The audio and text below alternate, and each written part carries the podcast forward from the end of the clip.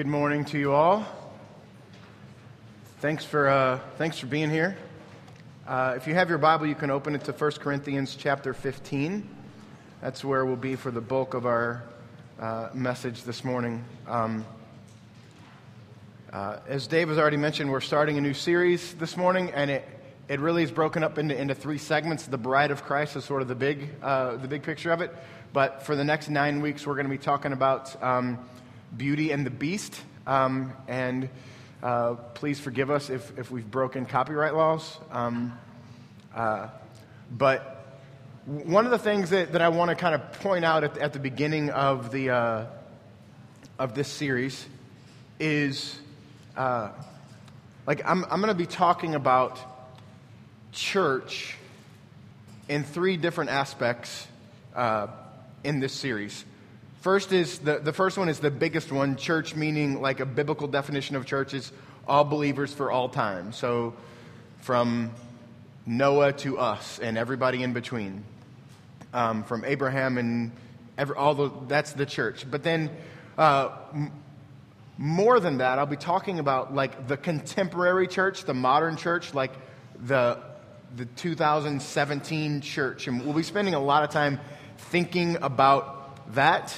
And then the third category is just us specifically as a church, as North Church. Um, and we'll spend most of our time talking about those, those last two. Um, so, this, this first segment called Beauty or Beast is that um, we're going to talk for the next nine weeks about uh, an aspect of the church in each one of those three categories um, that is beautiful, but also beastly. Um, and it's, it's present throughout all of, all of the history of the church.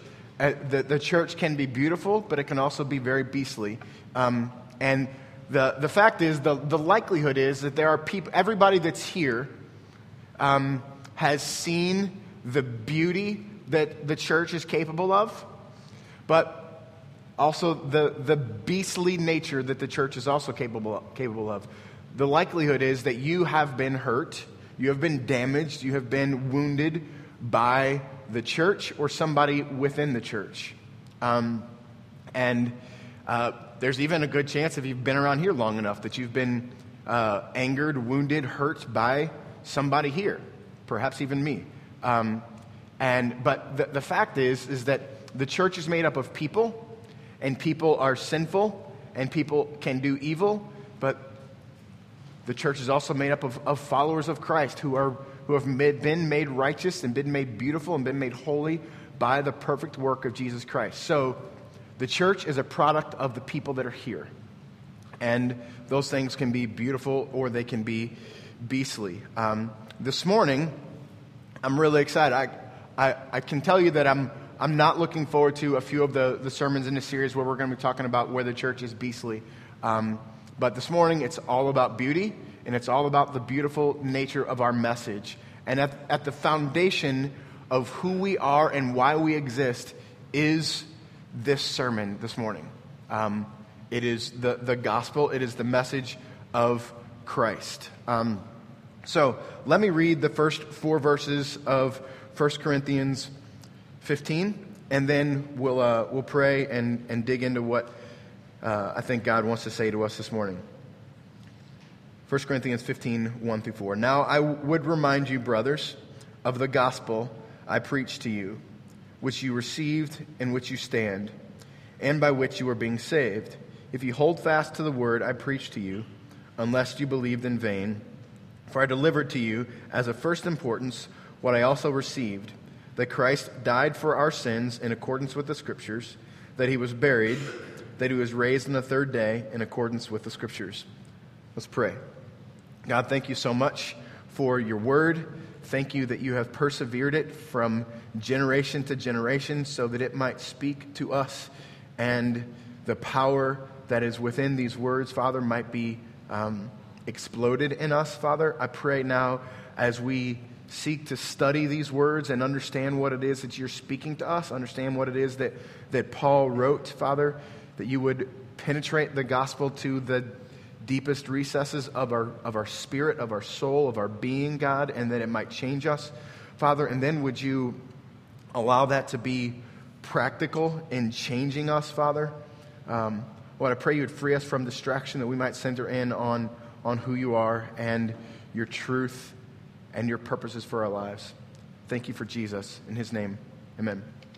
Uh, so, these first couple of verses, I want to spend uh, most of our time kind of digging them apart. Uh, the first one, now I would remind you, brothers, of the gospel.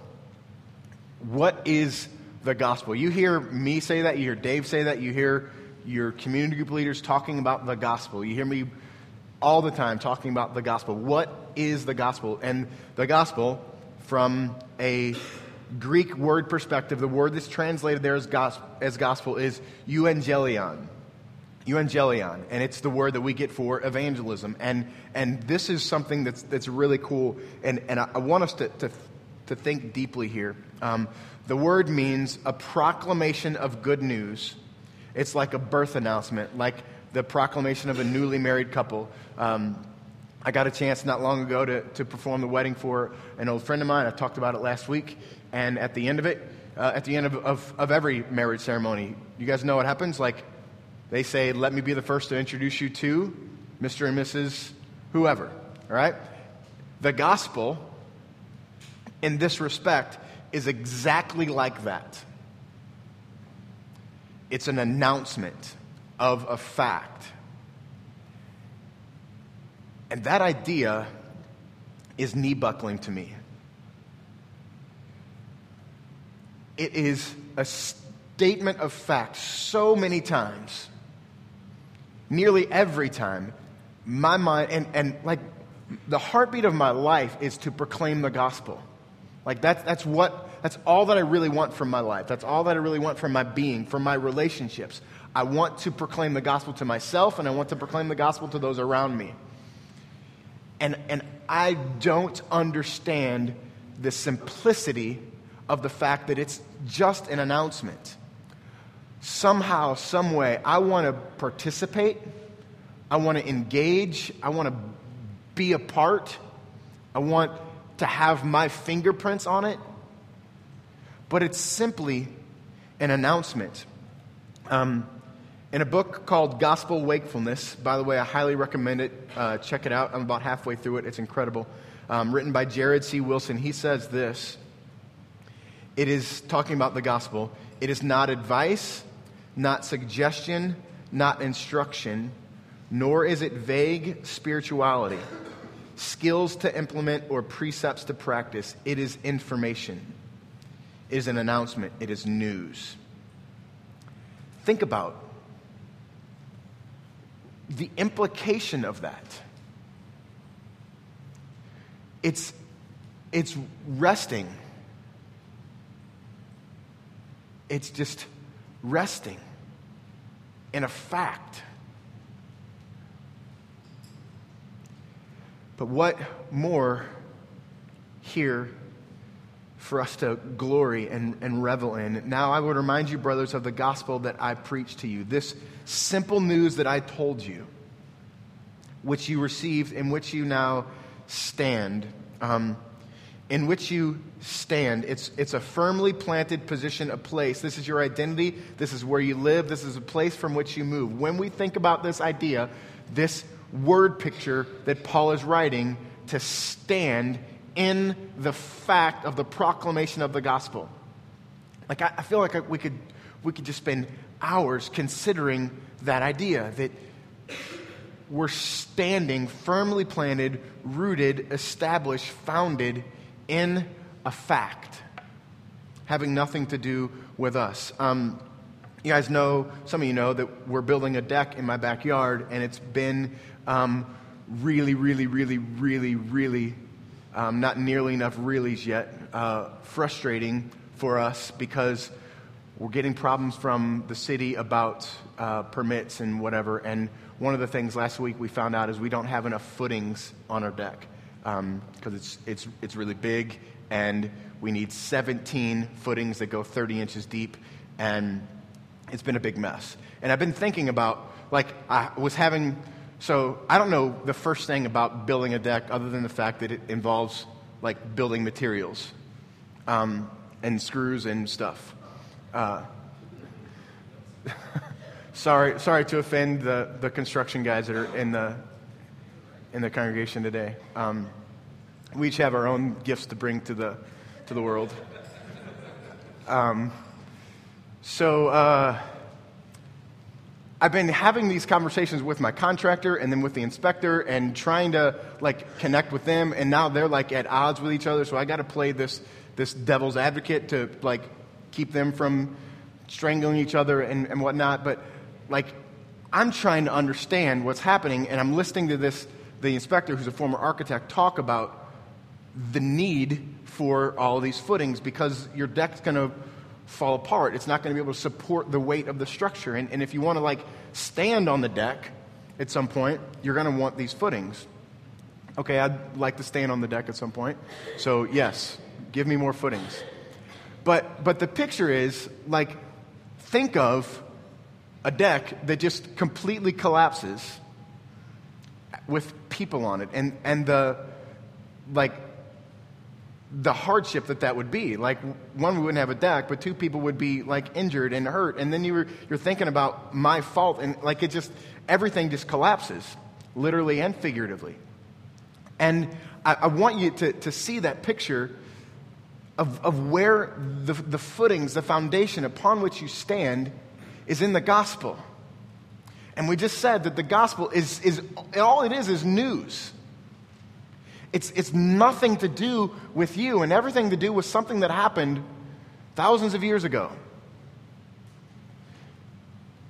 And that sets my heart free.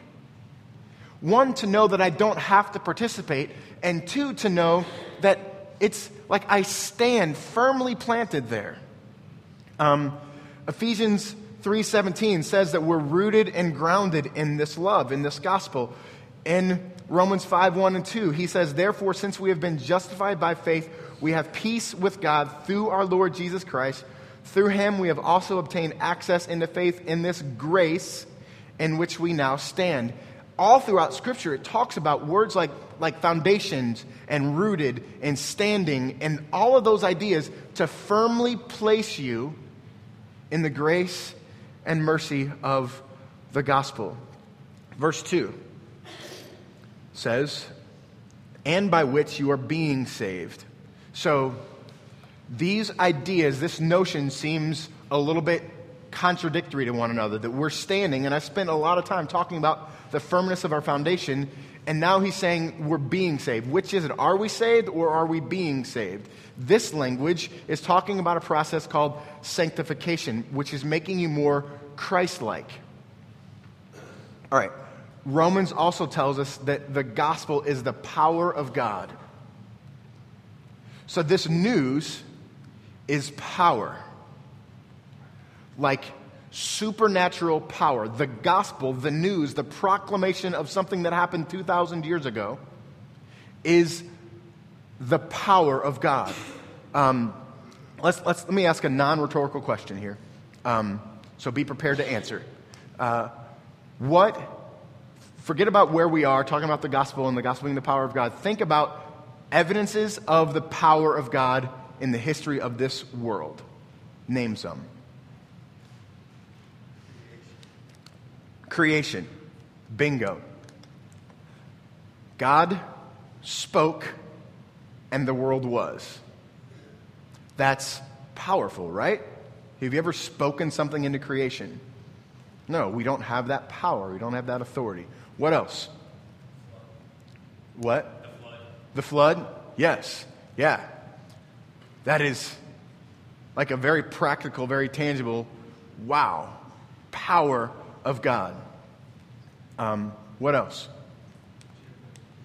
Louder. Jericho? Yeah, the walls falling down, people walking around, and the walls fall. That's like Think about that concept. Like people just walking around in a circle caused, no, that's not what happened. God caused the walls to fall down. There's one really important one that you're missing Jesus rising from the dead. Well done, Mandy. Way to go. That's like he was dead and then he's not anymore. That's power. And the beautiful part, like creation, the flood, the walls, and the resurrection, those are evidences of the, the power of God. And the, the incredible knee buckling part of that is the gospel is the power of God.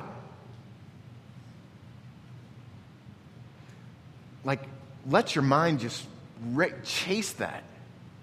The gospel is the power of God. The news is the power.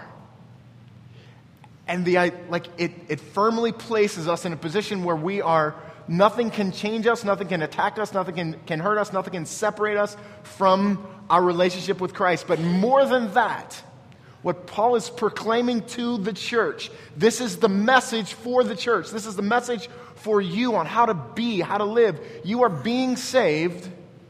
You are being sanctified. You are being made like Christ through the power of God that spoke the world into existence, that resurrected Christ from the dead, that tore down the walls of Jericho. That power is in you simply by news. And and here's like my job this morning is to proclaim that to you. Your job is to figure out what that means for you in June of 2017 in your context. What does that mean for me? And we will we'll talk about that a little bit more in just a second, but I want you to begin to, to consider what that means for you. Verse 3 For I delivered to you as of first importance. Um, so in most other readings, I think probably every other reading that I've ever had of this verse, and it's been many, I've missed this, uh, this phrase. This is Paul talking. Paul is the apostle, he is the missionary, he is the writer of most of the New Testament. He's like, he's re- lots of really important things have come out of the mouth of Paul. Lots of really important things have come out of the pen of Paul. And here, he says, the most important thing that I've ever uttered is here. So I, I want to, like, when you go to seminary and study missiology, that's the study of mission. When you study missiology, you always go to Paul. You think about who Paul was as a missionary. Paul spent his life as a missionary. And so Paul's life, his job, his mission for his life is to go on mission and teach people to be on mission. And he says here that the most important thing he said is Christ died for our sins. Um, and that is the foundational message. Like, so he, here's the tricky part for me to, as, as, a, as your pastor right now is I want to proclaim this message of the gospel and, and the vital nature of what it is. At the same time, let's figure out a way as a church, as a people in North County to take this message and then go with it. And so I, I, I want to understand the message and at the same time understand what that message does to us. And I believe that message is for us to preach to ourselves and then for us to go into our context and proclaim it. Um, so let's go, let's go back because verses 3 and 4 really kind of kind of go together. Um, for you, I delivered to you as of first importance what I also received that Christ died for our sins in accordance with the Scriptures, that he was buried, that he was raised on the third day in accordance with the Scriptures. This is the simpli- This is I talked about it being news. This is the news. This, it's over, it's done, it happened, it's all in the past. It's of first importance. And, and this brings us back to this quote that I, I've, I've used last week and used before. The essential message, the essential Christian message is not to behave, but to behold. And, and this, these verses that Jesus died for your sins and he was resurrected on the third day. This is the thing that we are to behold. This is the central Christian message. Um, so, this idea that Christ died and rose from the dead is our foundation, but it's also the thing, the power that is within us. Um, so, um, beauty or beast? We're in a room filled with people who have been enraptured by the gospel, like wowed by the gospel, but also people that have, that have sinned. We have depth, like there's evil that lurks in us, there's evil that lurks within you. And the power of the gospel is destroying, eradicating that evil. Do you, do you know that? When you come to grips, when you come to a place where you encounter the nasty nature of your sin or the nasty nature of somebody else's sin, the power of God that's present in the gospel is eradicating that within you. Um, I, I want to do something here as, as we kind of end this morning. I want you um, to, to close your eyes if you could. And I want to walk us through a vital exercise to connect with the power of the gospel. Because we are capable of wretched, awful sin.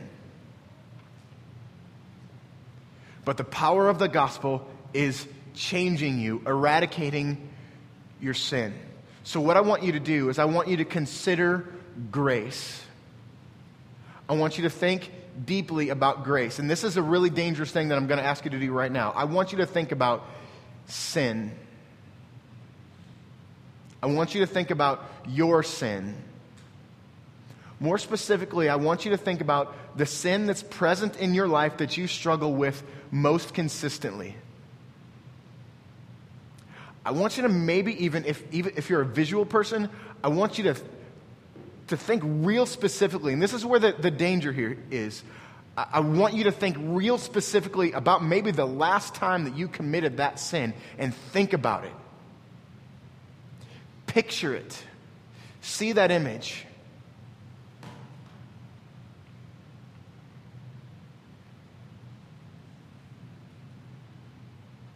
I want you to think about your propensity, your proclivity to continually commit that sin. I want you to see how evil you are capable of being.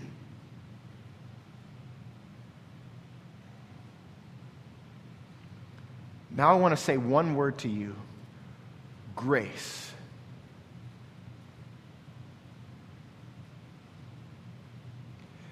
the beautiful nature of the grace of our holy God completely eradicates what you're thinking about.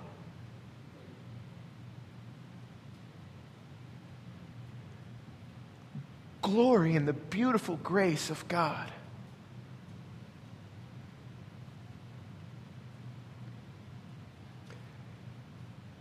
Perhaps the, the greatest tool that I could ever give to you that God has ever given to us is to stop and think about grace. Like, really think about, like, all of the sin that you've ever committed. All of it. All the sins you've ever committed and then you will ever commit is destroyed by the grace of God.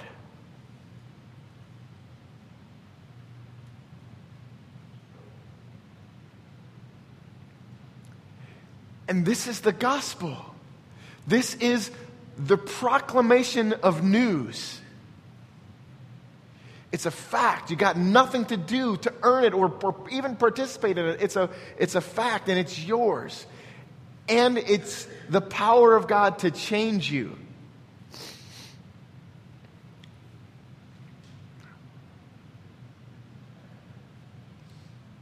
All right, you can look up now. Um, I want to end this morning uh, with this sort of a, a, vague idea that's in my head, has been in my head for a while. We have this, um, this idea that the gospel is changing us, making us more Christ like, eradicating sin in us, making us more good missionaries, and sending us on mission to be the gospel in our communities, in our context, to love and, and to be as Jesus.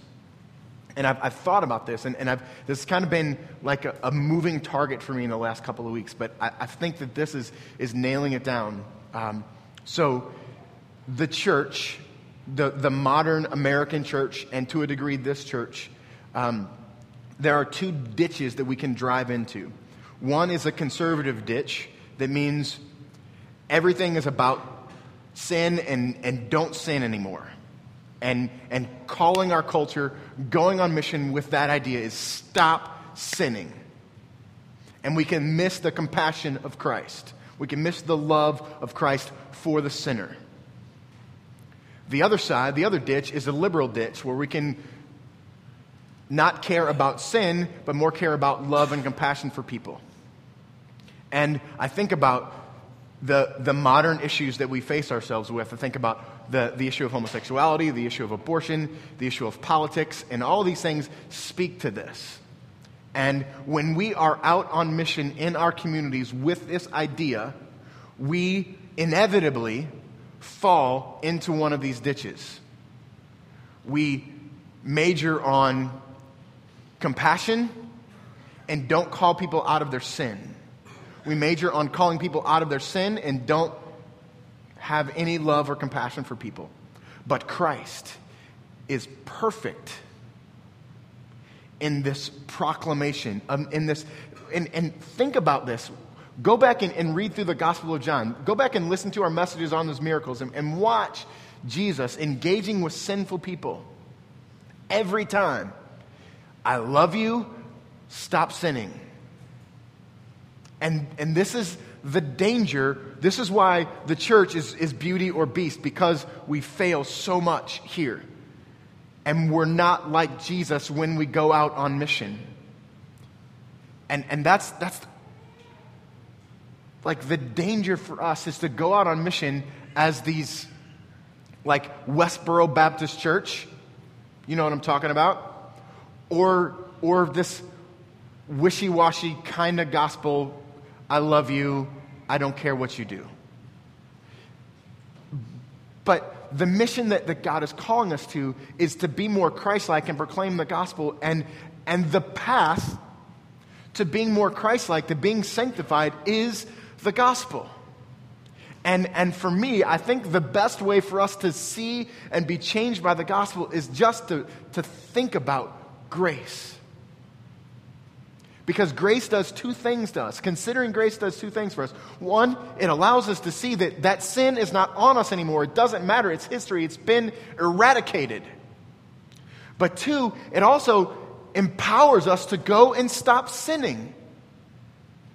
And the heart of that is to bring life to us and to bring life to this community. And that's like why we're here. To see the grace of God and proclaim the grace of God. That's do you know, like, that's why this church exists? That's why we come here. That's why we, we're always talking about let's, let's see it and then let's go and be. This is, this is the mission of the church. That's the mission of, of this church.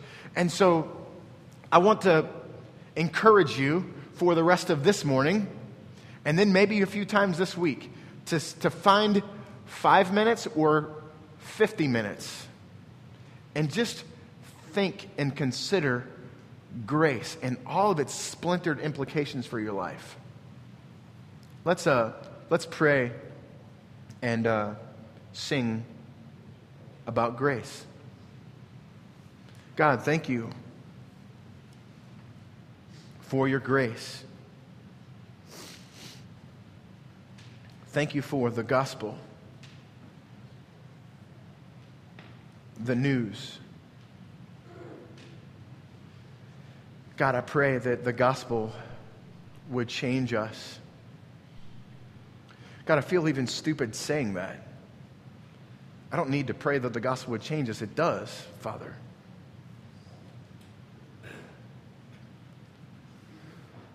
Lord, allow us to see the gospel. Allow us to see your grace. God, I pray for, for people in this room to see your grace.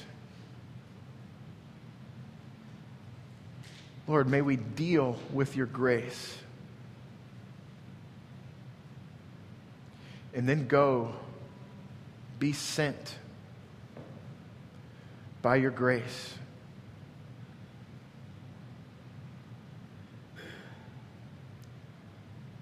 Lord, cause us to interact with your, your beautiful and humbling grace. Thank you for Jesus. It's in his name. Amen.